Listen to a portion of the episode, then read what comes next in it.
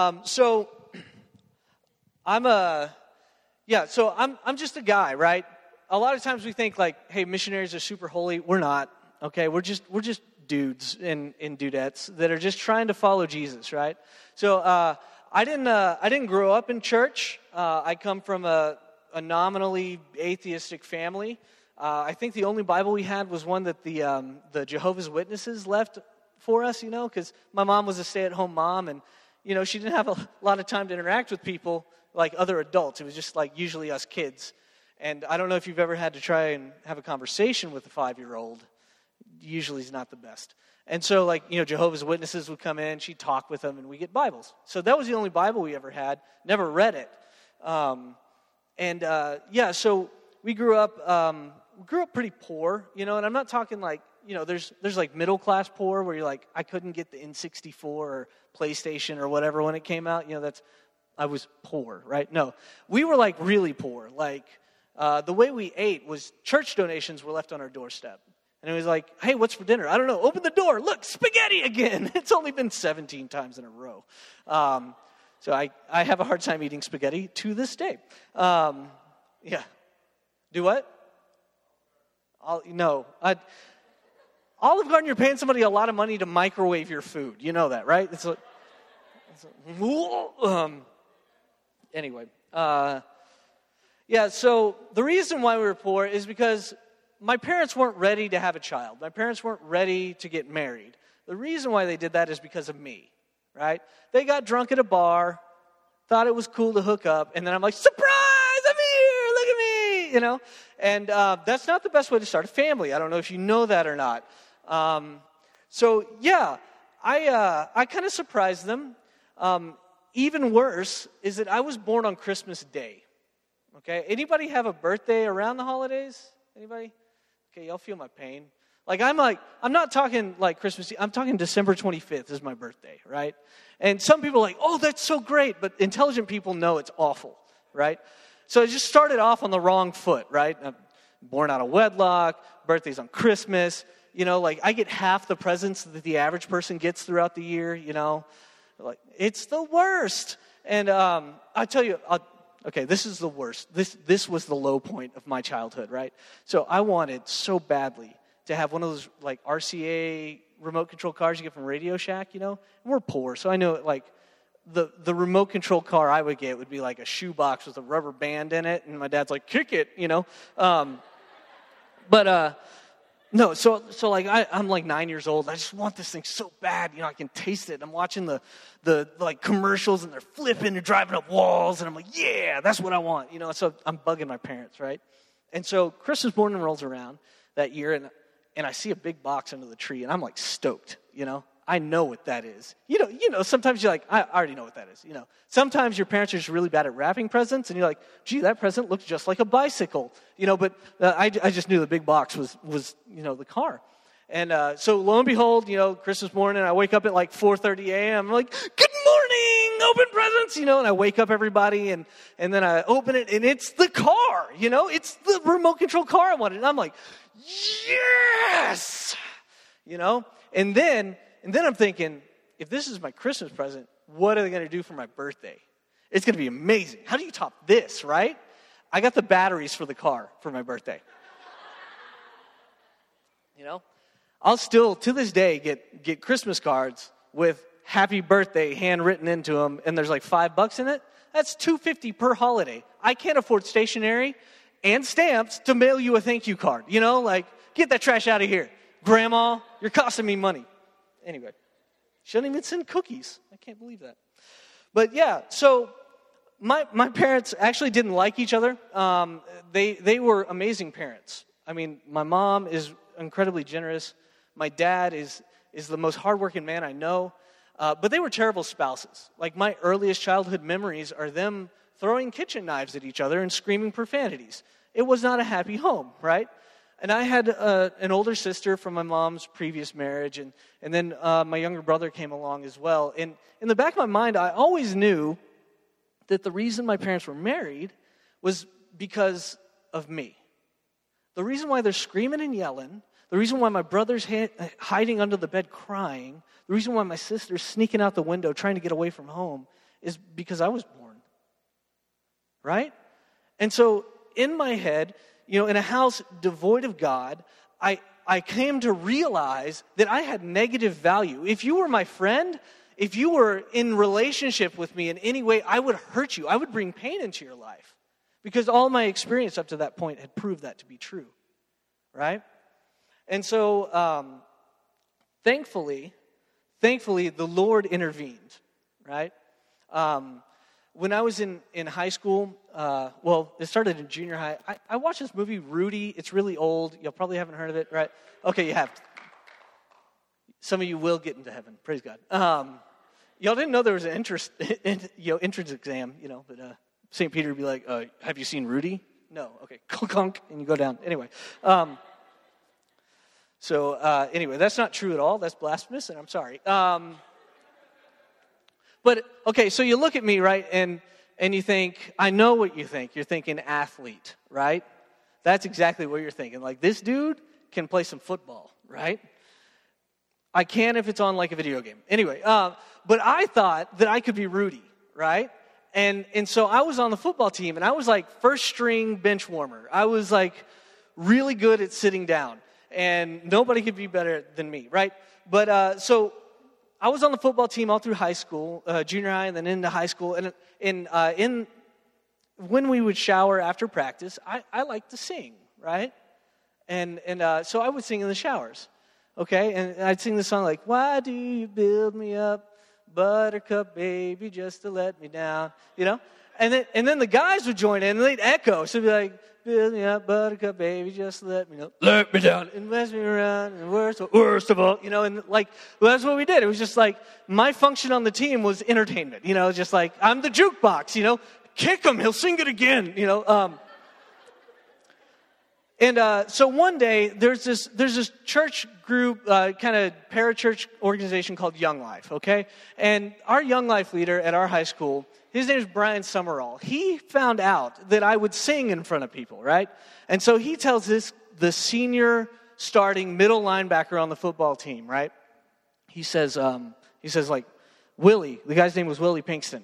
You know, he's like, Willie, I need you to get that kid Scroggins to Young Life. And so Willie decides that he's going to get me to Young Life, right? And I'll never forget this, right? I, this was before cell phones. That's how old I am. And we were poor, so I couldn't afford like my own car or anything, you know? And so I, I remember, you know, there was a hallway phone. Do y'all still have these? These still exist? You know, there's a hallway, and you have to dial nine to get out, like some kind of Neanderthal, you know, like, like I have to remember the number. What is this? Uh, you know, like, so I dial nine, bang the rocks together, and it starts ringing and uh, I'm sitting in the hallway, and and I was like, you know, hundred pounds lighter than I was than I am now, you know. And so I'm sitting in the hallway, and Willie Pinkston turns the corner, and Willie, Willie was carved from granite. You know, he was one of those dudes. He didn't even have a neck; like God just put his head right on his shoulders, you know. And he didn't like walk; he charged. He barreled at people, and you know, just like, ugh. And his arms are like the size of an elephant's butt. You know, he's just giant. And I remember he rounds the corner and he sees me on the phone and he just goes, You. And I'm like, Oh God, oh God, please, just, I want to, can I turn the color of the wall? Turn the color of the wall, right? And, and I'm like, the phone's ringing. I'm like, please pick up, please pick up, please pick up, please pick up, you know? And then Willie just barrels down the hallway at me and goes, Are you Scroggins? And okay, so what do you do? You have to answer him, right? So I'm like, Yes, you know? because I don't want to die. And um, he's like, What are you doing? I'm like, I'm, I'm calling my mom to come pick me up, and because I'm cool in high school, right? And, uh, and so I'm like, uh, my mom answers about that, and she's like, Hello? And my mom doesn't sound like that in real life, but in my head she does. So uh, she's like, Hello? And, and then Willie goes, Tell your mom you're going to Young Life with Willie Pinkston. You'll be home at nine. So if you're me in this moment, what do you do? Do you tell, Mom, I'm going to a place you don't know with a person you don't know for an indeterminate amount of time? I may come home with one less kidney. You know, do you do that? Or do you tell Willie, no, thank you, and then he hits you so hard you just evaporate, like you cease to exist, right? So I do the logical thing and I terrify my mother. Like, Mom, I'm going to Young Life with Willie Pinkston. I'll be home at nine. And then I can hear as I'm hanging up, like, who's Willie Pinkston? You know? So I go to Young Life and and I, I try and hide in the back. Any you know wallflowers in here? You know, like you back row people. I see you. What's up? Yeah. Anyway, uh, so I'm like trying to blend in, and there's like 300 kids. You know, like a third of my high school's at this thing, and it's all the cool kids. Look at me, not a cool kid, right? Skinny white dude, glasses, like the mathletes beat up on me, you know, like, hey, come on, act deck, man. You know, I get shoved into a locker or something, you know, like so I'm like, oh God, this is the most uncomfortable I've been in my life, you know? And and um and then it gets worse. Brian Summerall, the jerk, gets on stage and he goes, Is there a sophomore here by the name of Christopher Scroggins? I'm like, okay, now I get it. Like the public humiliation, it begins now. Okay, great. So he calls me to the front and I walk to the front. I get to the stage, you know, stand up and I'm looking for the buckets of blood because I've seen Carrie. You know, I know how this works. And then he has me sing this song. He has me sing Build Me Up Buttercup, just like I do in the shower. So I sing, right? And on the front row was the varsity cheerleaders right there. And they were like, sing it again. And I was sang it again because I was like, a girl acknowledged my existence. Greatest day ever, you know? So I'm so excited. Anyway, so it turns out Brian became my friend, right? And he kept inviting me back to Young Life.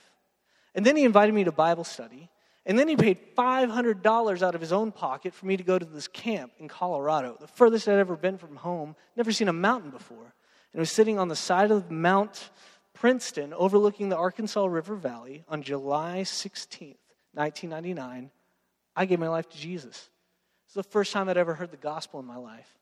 In that moment, all the things that I struggled with, every concept, every wrong concept I had, the Lord began to undo. Because whereas before I thought, uh, who, like, what kind of person am I supposed to be? I only hurt people. Like, what kind of, what kind of value do I have? Should I just kill myself? You know? Why am I even here? All of those questions Jesus answered. Right? Jesus answers these for us questions of character, of value, and purpose. Right? So, first scripture I want to look at really quick as we unpack these three concepts is Romans 8 28, uh, 8 29, I'm sorry says, For whom he for, for whom he foreknew, he predestined to be conformed to the image of his son, that he might be the firstborn among many brethren. Okay? So some people interpret this in a very different way, right? Not in a way that Paul intended. Um, some people interpret this to mean like when you're born, you get like a red H or a blue H, like, and then you're done. Like that's it. You know, you just you either get angel wings or devil horns, and there's nothing you can do from that point at birth, right? But that's not what Paul's talking about here right? Um, we can see that the subject of this sentence is, is being conformed to the image of Christ, that he might be the firstborn among many brethren, right? So the two big fancy words here, y'all, uh, I know a little Greek, it's okay. I've watched my big fat Greek wedding, so I'm an expert. Okay, so the first, first word is foreknew. In Greek, that's prognosko. Okay, pro meaning beforehand. And gnosko uh, is to know, but it, it's like an intimate knowing. In fact, when, uh, when Mary is, is uh, saying, I've never known a man, the word she uses is gnosko, right? So it's like an intimate knowledge of. So um, this word is also used when, um, when Paul is before King Agrippa in the book of uh, Agrippa, Herod Agrippa, in the book of Acts, right? And King Herod says, I, I've prognoskoed you, Paul. I, I foreknew you. So it's, I've heard about you. I know your reputation, right? I know who you are. The second big important word is um, predestined, right? Kind of a fancy word, right? It's pro orizo, okay? Pro meaning beforehand. You know, remember that from the last word, right? Y'all are taking notes, good people. Um, and then orizo is uh, the Greek word for boundary, okay? It's where we get the English word horizon from, okay? And so, like, in, uh, in Greek times, a farmer that, that was staking out a claim would pro orizo his land. He would walk around the boundaries of his land, right? So think of it kind of like a cookie cutter. You, know, you throw that cookie cutter on the dough, and you've marked out the boundaries of that cookie. Does that make sense?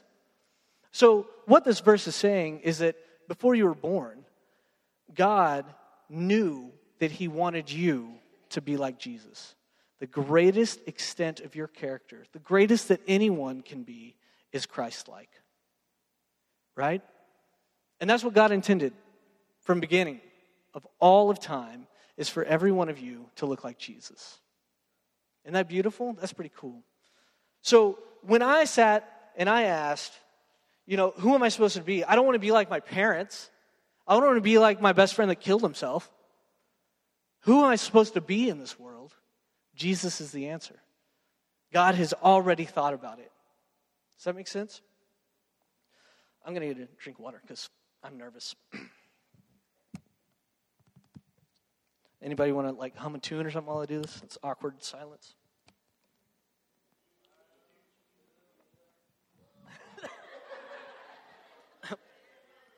well played. Now I spilled water on myself and it's even more awkward. Hallelujah. Okay, next verse Genesis 1 26 through 27. God said, Let us make man in our image according to our likeness. So God created man in his own image. In the image of God, he created him. Something to point out here, you may not have noticed, is that likeness is not repeated. Right? Uh, image is repeated, but not likeness. Image in Hebrew is the physical appearance, likeness implies character. Have you ever said that? Like those two are just alike? Or you're just like your friend. You're just like your father. You're just like your mother. You're not necessarily talking about physical appearance, but who they are, their character. And God creates man in his image, but he has to develop character. Likeness has to be developed. That's why Adam had tasks in the Garden of Eden, because character has to be developed. Isn't that pretty cool? Right? So, the, the interesting thing here is that God's this infinite character, and we're, we are clearly finite beings, right? But when an infinite character expresses himself finitely, it's different every time. That's how we are all in the image and likeness of God, but all so different. It's like uh, if you could sum up the alphabet in one letter, what letter would you use? I mean, you, any of them are just as good, right? Maybe Y might be a little more special because both kind of vowel consonant kind of thing. Anyway, um, nerd, sorry. So, so God always intended us to be these snapshots of His character, these these little glimpses. Okay. So when my daughter, when uh, my wife was pregnant with my daughter, right? She's our first firstborn child. Um, I remember sitting in my office and just thinking, like, Lord, what are you doing? Like, I can barely put my pants on right. Clearly, can't drink water properly. You're trusting me with a human being. What are you doing, right? And uh, the Lord spoke to me. He's like, I'm giving you a great gift. You have no idea what I'm trusting you with. Your daughter is going to show a part of my character that's never been seen before and will never be seen again. And I, I just start crying. Like, so beautiful. And later that week, I was walking across campus. I went to the Sam Houston State in Huntsville, Texas. Um, yeah, prison, prison capital of the world. Hallelujah. Um, and I'm walking through the quad, and all the frats usually set up like right in front of the library. And I got to get to the library to do some studying because I'm a good student. You know, it. I really had to work hard. I crammed those four years into ten, and finally got my bachelor's degree. It was a it was a struggle, but I got it done. So I'm going to the library for like the first time in a decade, and um, I'm walking past the frat guys, and I just get mad. Like fraternities just make me mad and I'm just like in my head, I'm like, Lord, strike them down, just knock them around. This is, you know, I hope their frat house burns down. And by the time I get to the library, I put my hand on the door, and the Lord says, If it's true for your daughter, why isn't it true for them? And that's the, that's the beauty of this. Is it the person to your left, person to your right? They are so sacred because they are showing a piece of God's character that you will never, ever get to see again. That's why everybody needs to get saved. Because when we're in heaven, we're going to weep over the people that had a sacred duty to show their part of Jesus that we won't be able to see. It'll be gone, it's lost. Right? Uh, G.D. Watson, my, my favorite author, I can say that, uh, he says this God is so infinite that all the countless millions that love and serve him, if one little soul living in obscurity in some hidaway place fails to fill its mission, God will miss that note in the vast orchestra of the universe, which is perpetually sounding forth his praise. It is not any mere action that God would miss, so much as the love and confidence of some trusting soul. It is not any mere action that God would miss, so much as the love and confidence of some trusting soul. So before Jesus, I asked, Am I worth anything? Shouldn't I just kill myself? But here's the answer that God gives us. Here's the answer that Jesus gives us You are irreplaceable, and so is the person next to you. So when Jesus tells the church to love one another, he's not just saying that because it's a good idea. I mean, it is a good idea. But to not allow others to become your brothers or sisters in Christ is robbing yourself of seeing Jesus shine through them. Not reaching out to that student, that freshman that's going to walk on this campus, not reaching out to them, you're robbing yourself. You're robbing the world of seeing that person walk with God. That's your only chance. That's it. Isn't that incredible? So, Jeremiah 29 11. It's every church kid's favorite verse, right? Because it means, I'm going to get married one day, you know. Um, for I know the plans I have for you, declares the Lord plans to prosper you, not to harm you, plans to give you a hope and a future. I actually disagree with this translation. Hebrews didn't quite, the, the Hebrews didn't quite have a, have a proper concept of plan like we do. We think, here's my plan, I'm going to execute it exactly how I wrote it. I think a better expression of this is dreams. See, because plans can be foiled, plans can be ruined. Your plan for your life can be destroyed. It's happened to us. But your dream, the only way a dream fails is when you quit. So God has a dream for you. And He has a dream that only you can do. Because not only do you have that sacred mandate to show Jesus, but you also have a sacred mandate to live like Jesus. Because there's something beautiful about the way that you would walk through a situation that the world needs to see it. The campus needs to see it. Right? So, Jesus is weeping for the tomb of Lazarus because he sees his friend that image of God, that imago Dei, cut off, dead, laying in a tomb. So everything that Lazarus was supposed to present to the world is gone, right? And John tells us that Jesus is twice overcome with emotion, right? Because he sees corrupted character. He sees the ruin of sin. He sees the wasted value. He sees the distorted purpose. All of the work of sin and selfishness, right? Resulting in the death of Lazarus, right? And then Jesus does something really weird that I always found interesting is that he asks for help. He's a God of the universe. What is he asking help for, right? He, his first command is roll the stone away, right? And notice how he didn't like, okay, anybody ever take CPR class? I, I had to do it, right? The first thing they tell you is like, never say someone call 911, right? Because everybody will be like, oh, I'm glad somebody's calling 911 as the dude turns blue, you know? Like somebody else is doing it. That's really good. No, you have to say like, you, call 911, right? That's how you have to do it because because you know we're people we're kind of slower on the uptake and we're just oh i call 911 me. He said me call 911 you know? Um, that's how it works. Um, but jesus doesn't do that. He wouldn't be good in an emergency situation i guess um, according to the cpr red cross people. Because he, he doesn't like voluntold people. Anybody ever get voluntold stuff? Hate that you know um, anyway, he doesn't voluntold people, right? He just throws it out there. He doesn't command someone. He just says, roll the stone away.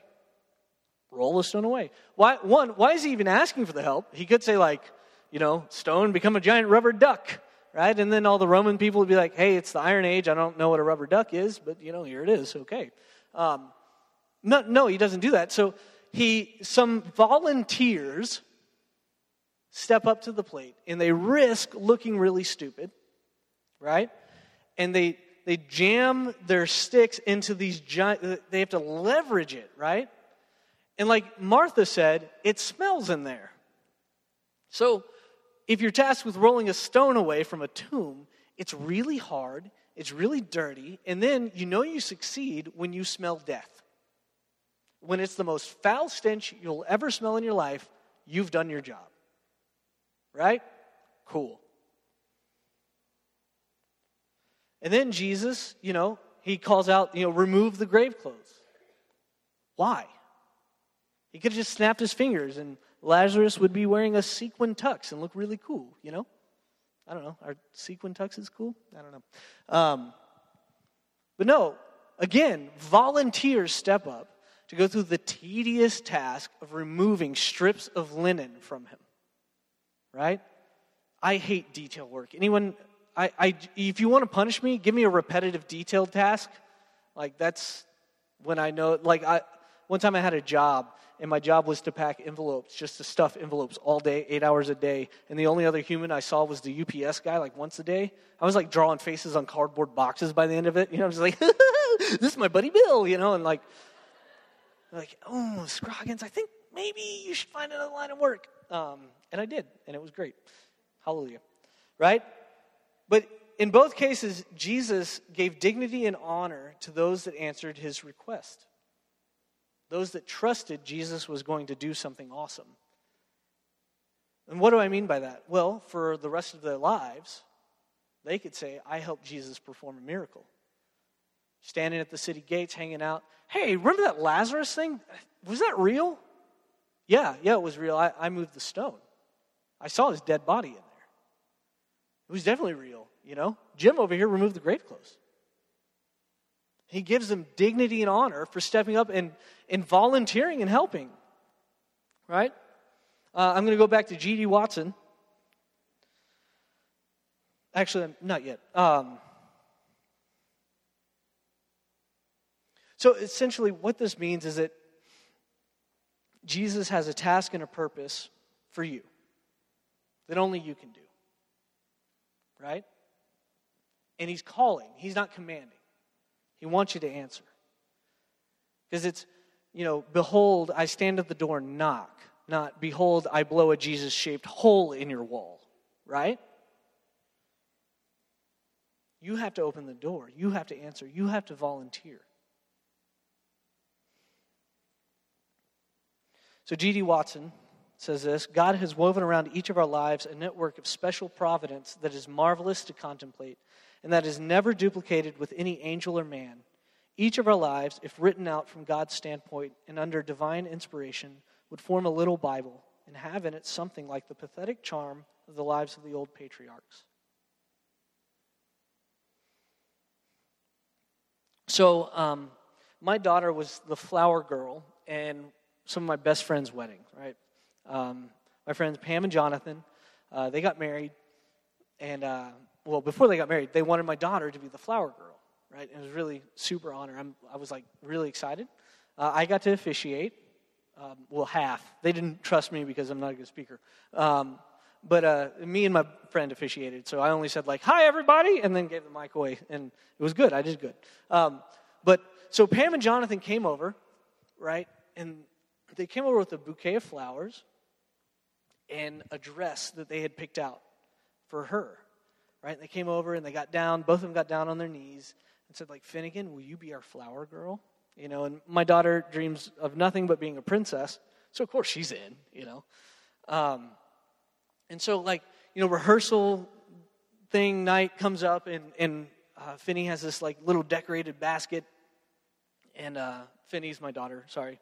Um, and, and we practice, okay, so what you're going to do is going to be flower petals in here, and you step and you drop, and you step and you drop, and go all the way to the front. And when you get to the front, you go sit down by mommy, right? And it, it's just, it's great. You know, she gets it. Cool. So D Day, right? It's like marriage day. And it's an outdoor wedding in Huntsville, Texas in July, okay? So it gets as hot, temperature wise, as here, but it's like a billion percent humidity. Like we don't walk, we swim everywhere. It's just water. It's just it's horrible. Yeah. Have you ever like have you ever like smashed your face into a bowl of hot soup? That's what we live in, okay? It's horrible. and I'm wearing a suit, right? And there's other people wearing suits, and they're sitting down, and there's no shade. Like, we've killed all the trees in the area, right? And so we're, we're right there, right? And, and all the groomsmen and the, the groom come up, and we're all standing, and then, and then it's Finney's turn, right? It's, it's her turn. But in the basket, instead of just only having flower petals, they put that little, like, you know, that plastic Easter grass stuff? You know, you know what I'm talking about, that stringy stuff that you're like, oh, thanks for putting this in there. Deposit into trash, you know? They put that in there. And my daughter, bless her heart, is a rule follower. I am not. She gets that from her mother. Um, but uh, so when she gets up there, she steps up, she's at the back, you know, and uh, she picks up a little flower petal, but notices that she gets some of that grass stuff, you know, the plastic grass. She's not supposed to drop that, just the flower petals, right? So she drops it back down, digs through. Okay, only flower petals, drop, step. Dig through, dig through, drop, step. And she's moving at a pace that even a glacier would be like, Can you move? You know? And remember, we're all melting. Grandma's about to have a stroke over here, you know?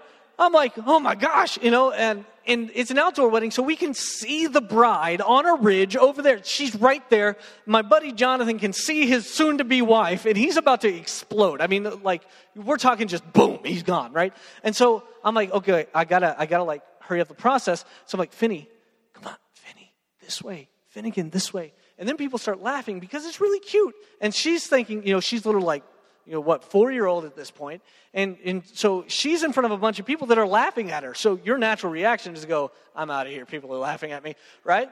And so I'm like, Finney, come on, Finney, Finney, come here. And then I think, she's not a dog, she's a child. So I break protocol. I march down the aisle, right? And I grab her hand. I'm like, okay, it doesn't matter. It's okay. Just drop, step, drop, step. And we get all the way to the front. About halfway through there, I'm like, I'm walking down the aisle at a wedding, and my daughter's in a white dress. I need to buy a gun. And then we get to the front, right? It's all good. It's all good. They got married. They're still married to this day. They're very happy. It's good, right? But afterwards, the Lord spoke to me, right? So Pam and Jonathan had picked out the dress for Finney to wear. They had told her exactly what to do. They prepared her in every way to accomplish the task that she is supposed to accomplish. Now, the flower girl's role in a wedding, traditionally, has been to um, provide a path of fragrance and beauty, to expand the boundaries of beauty, so that the bride can meet the groom. That's what we do. See, even when my daughter got scared, her father still came down and led her by the hand to help her accomplish what she was supposed to do. And so the Lord has a job for you. And there's something special about your personality, your character, who you are, that the Lord wants to see shine through in that moment. And even if you get scared, He will step off His throne, He will take your hand and walk you. You can do it. There's going to be a couple thousand freshmen that come to this campus, there's going to be one freshman that the Lord wants you. He's dreaming about it, been dreaming about it for millennia. He wants you to expand the boundaries of fragrance so that that bride can meet their groom. So, some of you, uh, band, you can come on up. Some of you are going to be people that remove the gravestone, okay? I'm going to be honest and you're going to be having hard, dirty work. And then when, when you roll that stone away and they can hear the voice of God, do you know what you're going to be met with? Stink. Everything that's dead and rotting will be made known. Right? We call that evangelism. And then some others of you are going to have this tedious job of you're going to have this person that heard the voice of God, and they're going to be walking, shuffling out of their tomb, but they're bound by the clothes of a dead man. And it's going to be your job of tediously, patiently, lovingly removing those clothes so that they can be free. But you know what the beauty there is? you get to see the new man that's underneath. You get to see that resurrected person. And if you get scared, if you get scared, God will come off the throne and he'll help you.